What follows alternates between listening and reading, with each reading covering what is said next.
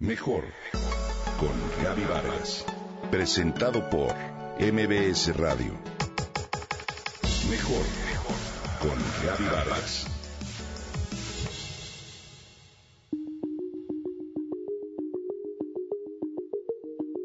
¿Alguna vez has oído hablar de los círculos de mujeres? Son un espacio abierto y convocado por mujeres donde se sientan en círculo, sin jerarquías, a compartir sobre diferentes temas de sabiduría femenina y todas opinan desde sus experiencias y conocimientos. En realidad, los círculos de mujeres son muy antiguos y han hecho parte de la relación de las mujeres en diferentes culturas, desde las indígenas ancestrales hasta los conocidos círculos de costura. Los círculos están unidos a la teoría de la resonancia mórfica del biólogo Rupert Sheldrake, que sostiene que cuando un número decisivo de personas transforman su actitud o comportamiento, la cultura en su totalidad se transforma. Esta teoría podría ser una de las revolucionarias de la historia, ya que sienta las bases para entender la interdependencia existencial. La polémica ha rodeado la obra de este biólogo, doctor por la Universidad de Cambridge, que en ocasiones ha sido considerado hereje pseudocientífico por un lado y por el otro una de las mentes más brillantes de nuestra época. En palabras del biólogo, la teoría de resonancia mórfica es principalmente la explicación científica a la interconexión que muchas personas perciben entre sí a la distancia.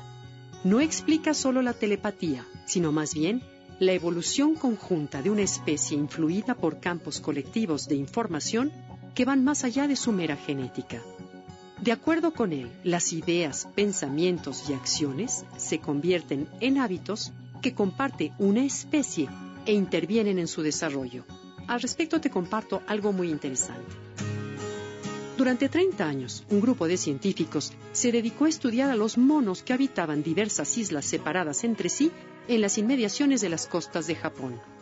A fin de hacer que estos bajaran, los investigadores arrojaban camotes en la playa a modo de cebo y así los monos podían ser observados de cerca.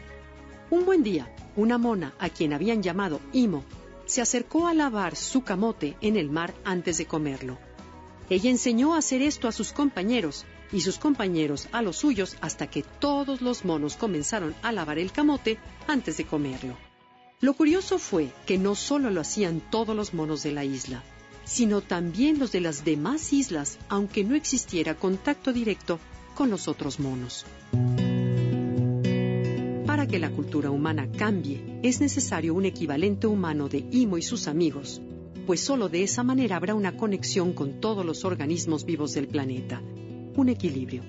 Así, se cree que para que ello ocurra, debe existir un número decisivo de círculos de mujeres, hasta llegar al millonésimo círculo, pues lo que el mundo actual necesita es una inyección de la clase de sabiduría que las mujeres tienen.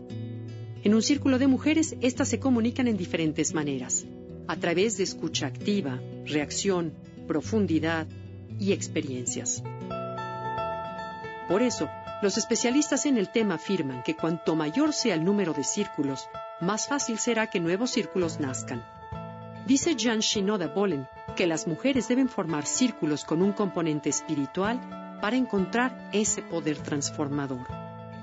Cuando un número decisivo de sujetos, ya sea el centésimo mono o el millonésimo círculo, incline la balanza, es entonces cuando se abrirá la puerta a una nueva era, a una nueva conciencia, a una etapa de cambio que nos lleve a una sociedad más equitativa.